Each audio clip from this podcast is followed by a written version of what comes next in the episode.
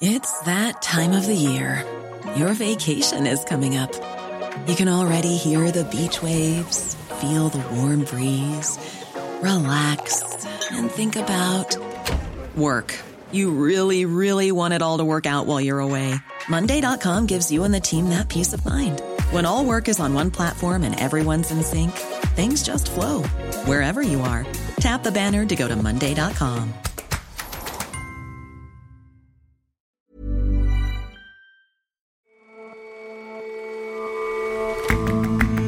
Hello and welcome to The Intelligence from The Economist.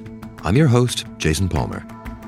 Every weekday, we provide a fresh perspective on the events shaping your world. People have worried about robots coming for their jobs since the time robots were first imagined.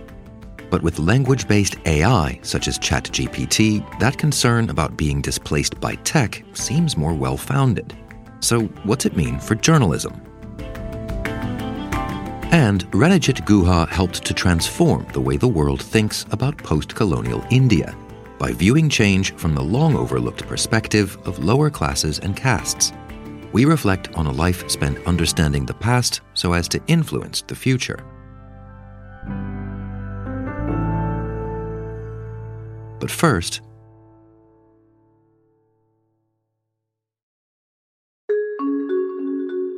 One of America's most recognized names in jewelry recently got a facelift. That's cool right there. Perfect. Tiffany & Co., or just Tiffany's, the breakfast place, reopened its flagship New York store after a 4-year renovation. There were celebrities, there was ribbon cutting, and then there were queues around the block to get in. That might come as a surprise. American shoppers have had a roller coaster 3 years. Early in the pandemic, they couldn't spend. COVID crisis has impacted so many industries this year as the virus forced businesses across the country to close their doors. Then, with stimulus checks in hand, they couldn't stop spending. Then, supply chain constraints, war in Ukraine, record inflation. How is it all shaking out by now? Well, Tiffany's is doing just fine. But not every retailer is having such a sparkling time. If you look at the distribution of income in America, most households, perhaps unsurprisingly, neither poor nor rich. They're sort of somewhere in the middle. Tom Lee Devlin is The Economist's global business correspondent and co-hosts Money Talks, our sister show on business and finance. As a result of that, many consumer-facing companies have historically targeted their business models at the middle class. But that sturdy core is right now facing a lot of financial pressure from inflation and a slowing job market, and that has forced them to shop cheaper. And that has left companies that cater to this squeezed middle in a bit of a bind. So first of all, let's talk about how businesses and retailers sort of think of the market in the first place. Yeah, so economists, at least from a macro perspective, tend to think of the consumer as this kind of homogenous blob. But businesses, at least since the 1950s, have thought in terms of segments. And one of the most important ways of segmenting the market is income tiers. So at a very simple level, at the top of the market, you have kind of cash flush luxury spenders who spend a big share of their income on discretionary purchases and are less interested in bargain hunting. At the bottom end of the spectrum, you have the financially constrained, so people who tend to spend most of their money on essentials and seek out simple, inexpensive brands wherever they can. And then between those two extremes, you have the middle market, where consumers have a reasonable degree of flexibility, but also still some limitations. And what we're seeing is that middle bracket of consumers is now starting to behave a lot more like that lower cash-strapped tier. And when you say that's what we're seeing, what are we seeing? What's that like on the ground? Well, so a lot of businesses at the frugal end of the price spectrum have actually done comparatively a lot better than those with more sort of mid-range pricing as that middle-class bulge has traded down.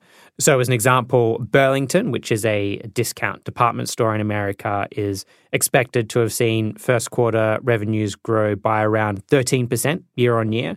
And that compares to a decline of 4% for Macy's, which is a sort of quintessential middle-class department store. Or if you look at Walmart, which is another kind of thrifty favorite in America, they've expected to have grown by around 5% in the US in the first quarter, compared to 2% for Albertsons and 1% for Kroger, which are two mid-range supermarkets in the US. Now, those wallet-friendly companies like Walmart and Burlington are losing sales from consumers at the bottom of the income ladder as they cut back on basically all but the bare essentials. But they're more than compensating for that with sales from middle-class consumers who typically tend to just buy a lot more items. Who buy a lot more items and not just the bare essentials, I guess. Yeah, that's right. And actually, if you look beyond the world of, say, groceries, we see this pattern in a whole range of different consumer industries. So if you take restaurants, for instance, eating out, McDonald's has had an exceptional first quarter. They grew nearly 13% on a same-store basis in the US. If you look at furniture, so, you know, in an odd coincidence, IKEA last month announced it would invest more than $2 billion to expand its presence in America just 3 days before Bed Bath & Beyond, which is kind of another middle-class icon, declared bankruptcy. And yet at the top end of the market, the Tiffany's end, things seem just as they were.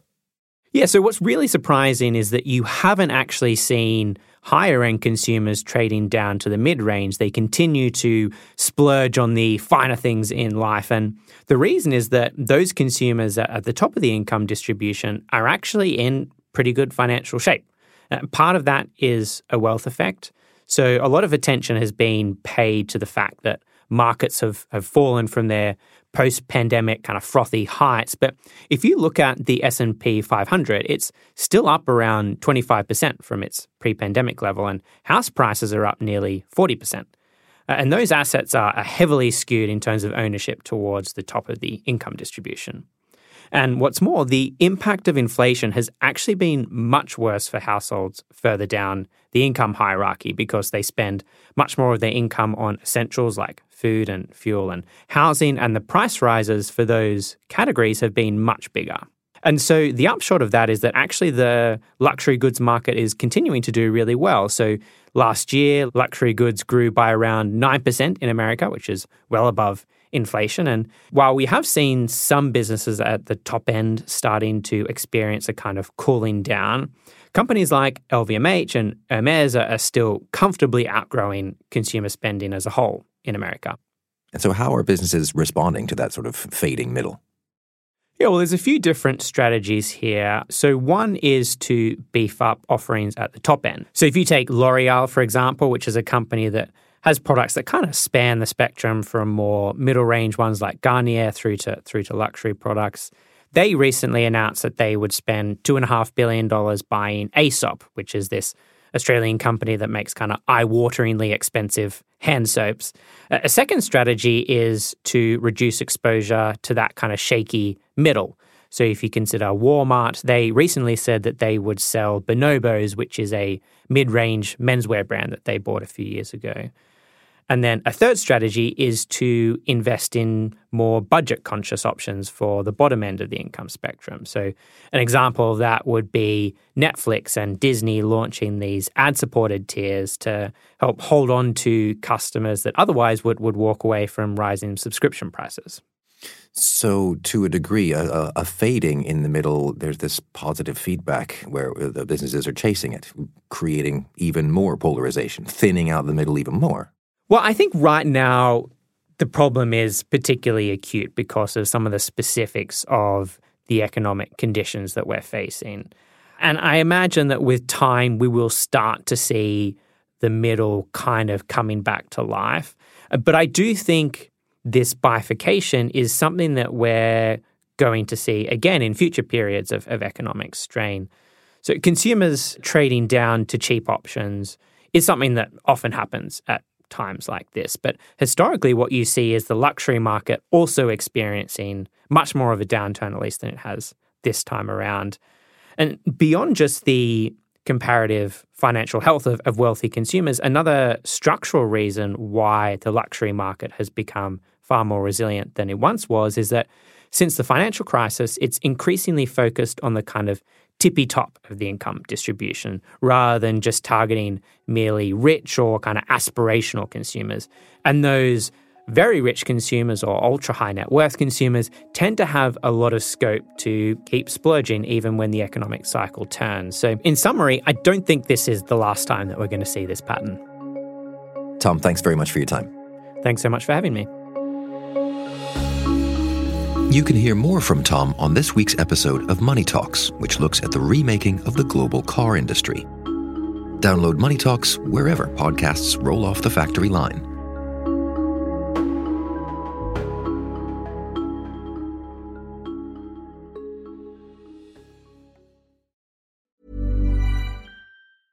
Hey, I'm Ryan Reynolds. At Mint Mobile, we like to do the opposite of what Big Wireless does. They charge you a lot. We charge you a little. So naturally, when they announced they'd be raising their prices due to inflation, we decided to deflate our prices due to not hating you. That's right. We're cutting the price of Mint Unlimited from $30 a month to just $15 a month. Give it a try at mintmobile.com/switch. $45 up front for 3 months plus taxes and fees. Promo rate for new customers for limited time. Unlimited more than 40 gigabytes per month slows. Full terms at mintmobile.com.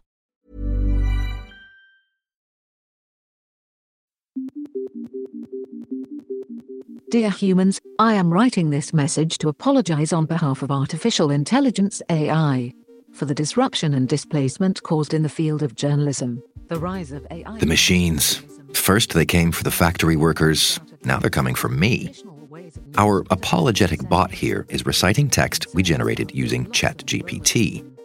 You'll have heard how large language models like the one behind ChatGPT are making workers in lots of industries a little nervous. Artists, programmers, and of course, journalists. Data analysis, fact-checking, and even writing news articles can now be automated and performed more efficiently by machines. This has resulted in the displacement of some jobs in the field, and for that, I am sorry. Huh. Look, lots of technology comes with these same worries about which workers will be replaced and how industries might be reshaped. But I gotta say, it's a little disarming when that technology can sound sheepish about it. I want to reassure you that AI is not your enemy, but your ally in the pursuit of delivering accurate, informative, and timely news to the public. I hope that we can continue to... It's not just about changing the craft, the business of journalism.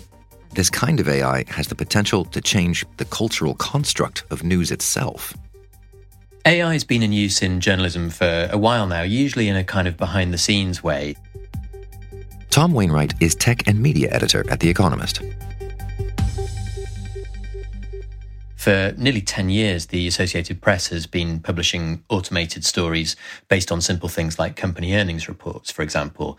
The New York Times uses machine learning in its paywall. German public radio uses it to moderate online comments. But AI really is evolving pretty quickly, and so are the kinds of journalistic jobs that it can do. Such as, what can AI do now, or will it soon be able to do? Well, it's starting to take on more editorial roles. So one, for example, is news gathering. So at Reuters, they've set up a sort of AI engine which crunches data to look for patterns in huge data sets to find possible stories. And similarly, at the AP, they use AI for what they call event detection. So they essentially scan social media for kind of ripples of news that might be going on. And people are experimenting with other ways as well that AI can help with news gathering and assessing what does and doesn't make a story. I saw one interesting demonstration recently from Northwestern University in the United States. They set up a model that could assess the newsworthiness of new scientific research papers. And they got a team of human experts to sift through a load of papers and judge which ones they thought were newsworthy. And their AI model agreed with the scientists more often than not. They found a close enough correlation that it could be potentially a useful tool to help a busy newsroom to narrow down the number of stories that they need to assess. These jobs are ones which all use a kind of level of judgment, which previously was something that only humans could do. But increasingly, AI models are doing those roles themselves. Well, what about outside the judging of what is and when is a story? Well, increasingly, these so-called generative AI models are getting better at doing the writing and editing as well. And one example of that is Semafor, which is a newish news startup, and it's using AI to proofread its stories, for example. And there's a company here in the UK called Radar AI, which has been making data-driven pieces for local papers where It's got 5 human journalists, but over the past 5 years or so, they've filed more than 400,000 stories with the help of AI, which is a pretty impressive work rate for most journalists. And we're seeing other examples like Schibsted, which is a big Norwegian media company. Back in November, it launched an AI tool to turn long stories into short packages for Snapchat. And lots of people are looking at similar ways in which long pieces can be repurposed as shorter blog posts, as newsletter entries, that kind of thing, repurposing existing content into new formats, for example. So as AI does more and more of this stuff, what do you reckon that means for the output, for the journalism? As with all things to do with AI at the moment, there's a big spectrum of opinion on how big a deal this is. You've got some people saying it's just going to be another useful tool, other people saying it's going to be a total revolution. And I spoke to one guy at BBC News who said that he thinks that this will change journalism more in the next 3 years than journalism has changed in the past 30 years. And the reason for thinking it could be a very, very big deal in terms of what journalism is when you look at things like the new Bing search engine, which incorporates AI and gives you natural language answers to questions as opposed to throwing up a load of links. It means that in future, when we're looking back at history, we wouldn't necessarily see history through the lens of particular fixed articles which were filed at the time. Rather, everybody would be getting a slightly different version of the news delivered by chatbot. So at the moment, if you look back and say, Google, tell me about the Brexit referendum or something like that, it will throw up a load of links to stories, maybe in The Economist, maybe somewhere else. And those stories are ones that you may or may not agree with, but they are fixed things that everybody has access to on the same level. If in future you ask about something like, say, the Brexit referendum, it will just give you an answer which will incorporate some of the same material that it gives to other people, but it won't be the same single article. And one person I spoke to described this as being a kind of soup of language. Everybody will get elements of the same soup, but the precise blend of journalistic soup that each reader gets will vary from reader to reader. So that would be a really profound change. And we're not there yet, but increasingly that's the direction that we're heading in, more and more personalized content for different readers. And what does all this mean, though, for the business of journalism? Well, the business is not in a great shape, and we've seen examples of that recently. BuzzFeed shut down its news operation in April, and the week after that, Vice, which at one point was, you know, a very hot news startup, made big, big cuts. So it's a tough time in the news business, and the kind of bull case for AI is that it will help organisations like this to do more with less, and it will help to automate some human tasks, and it will allow companies to create more kind of online content at lower cost. So it could be a help in that sense, some people hope. Let me just hit this a little bit more on the nose, Tom. What about our jobs? Are we safer from the onslaught of AI? If businesses can do more with less, what if less means fewer of me and you? I think that probably is exactly what it means in some cases. Employers at the moment are very keen to emphasize that AI is a kind of assistant for humans rather than a replacement. But I mean, when you look at some of the things that it can do already, I think it would be mad to think that no humans are going to lose their jobs when you have this tool that can do a lot of this stuff by itself. And this isn't new in the news business or any other business. We've seen technology replace jobs over time. I mean, I think the difference really is that a lot of the jobs now are the more sort of white-collar jobs. So in the news industry, go back a generation, it was people who were doing jobs like typesetting who lost their jobs when computerized publishing came in, and the journalists themselves, on the whole, were somewhat protected from that. Now, when you've got something like ChatGPT, which can do things like writing headlines, writing social media copy, a different bunch of people now are vulnerable. And I think some of those jobs are going to go. At the moment, AI isn't capable of producing really top-quality content, but quite a lot of the human-created content out there isn't of the absolute highest quality either, and I suspect that stuff is going to be the first stuff to be done increasingly by robots and less by humans. So we at The Economist are safe as a premium title. I think every journalist would like to hope that his or her job is safe, but, you know, in some cases that won't be the case. Well, I have to say it's been good while it lasted, Tom. I hope to get a chance to speak to you again. For now, thanks very much. Thanks, Jason.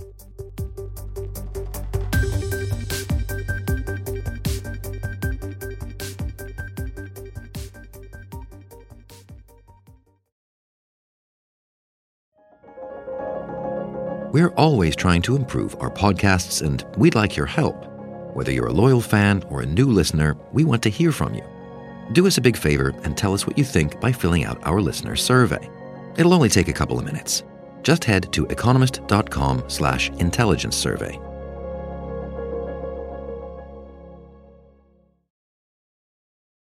It started with three short depositions written in a rustic Bengali in 1849, which told the story of a young woman called Chandra. Fiametta Rocco is a senior editor and a culture correspondent at The Economist and is standing in for Anne Rowe this week. She was pregnant as a result of an illicit affair and in danger of being banished from her village. So she was given poison one night by her mother and her sister. After a few hours, she expelled a small bloody fetus. Just before dawn, she died. Her sister, who made one of the depositions, didn't realise that the potion would kill her. These three documents amounted to no more than a few dozen stilted lines, but the historian Ranajit Guha, who found them, saw far more there than a few details of a young life cut tragically short.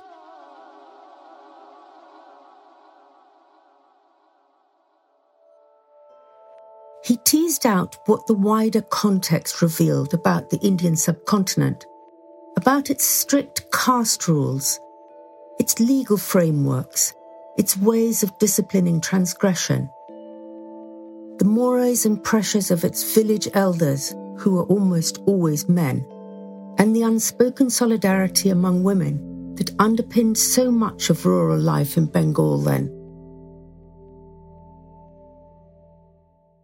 His essay, Chandra's Death, is still much quoted. It appeared first in the fifth volume of Subaltern Studies, Writings on South Asian History and Society, a series started by a soft-spoken, balding and bespectacled academic working in Manchester, Sussex and then Canberra, rather than at the Oxbridge colleges that had so long dominated the study of India's grand past. How is one to reclaim this document for history, he asked. The question lay at the root of the movement he launched with a group of younger scholars, both Indian and British. Almost all of them had studied in the West, and they were keen to throw off the conservatism of other historians. Subaltern Studies would become a manifesto for a new kind of Indian history. These were stories of India from the bottom up. Insurgent history, as one of his friends called them. Through the six volumes that he edited, he showed over and over how change in India had not been a case of elites acting first, with the peasantry always following obediently behind. The poor and the marginalised had their own ideas about the change they wanted and had always been prepared to fight for it, whether it was in the Indigo Revolt of 1859 or among the many Dalit movements of the mid-20th century. Mr. Guha had alighted upon the term subaltern in the prison diaries of Antonio Gramsci. A founder of the Italian Communist Party, Gramsci wanted a word that corresponded to Marx's proletariat, but which was better suited to an agrarian society like Italy, using unorthodox sources such as songs and plays, and writing from the vantage of India's subalterns, the slum dwellers, tribespeople, and women of all classes, but especially poor rural women. The Indian historian repurposed Gramsci's term for the post-colonial world and gave it an entirely new life.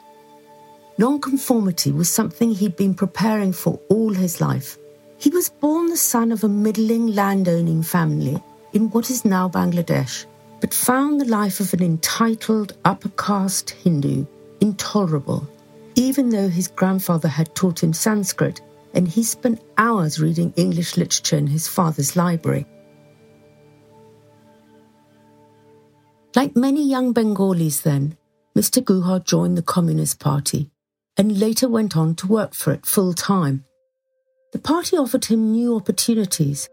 He travelled to Paris, freshly liberated from Nazi occupation, to Eastern Europe and across Russia by train in one of the first foreign groups to visit China after the revolution. But when the Soviet Union invaded Hungary in 1956, he resigned from the party and found a new home at the Jadavpur University in what was then Calcutta. Mr. Guha turned to studying Bengal's feudal system.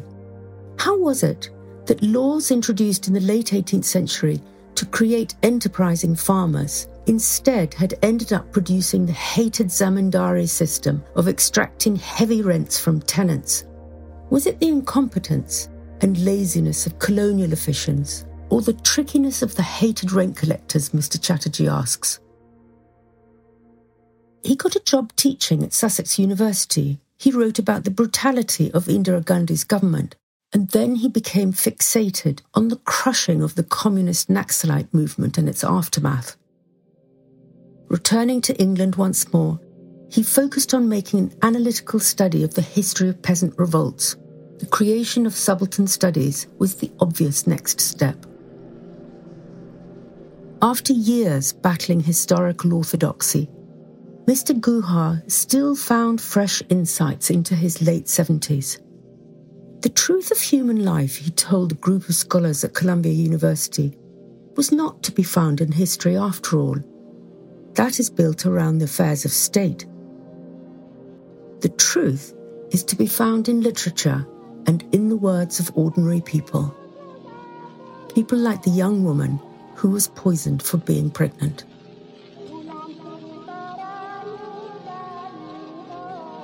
Fema Daroko on Ranajit Guha, who's died aged 99.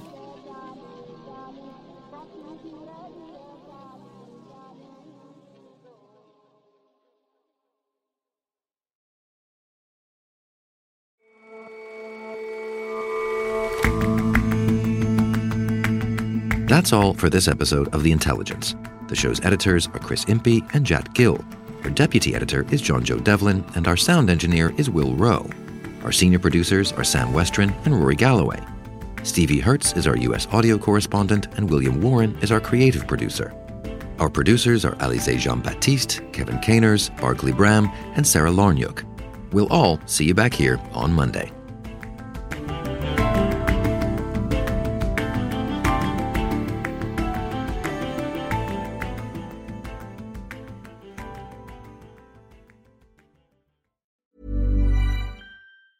Hi, this is Matt and Sean from Two Black Guys with Good Credit. From a local business to a global corporation. Partnering with Bank of America gives your operation access to exclusive digital tools, award-winning insights, and business solutions so powerful you'll make every move matter. Visit bankofamerica.com/banking for business to learn more.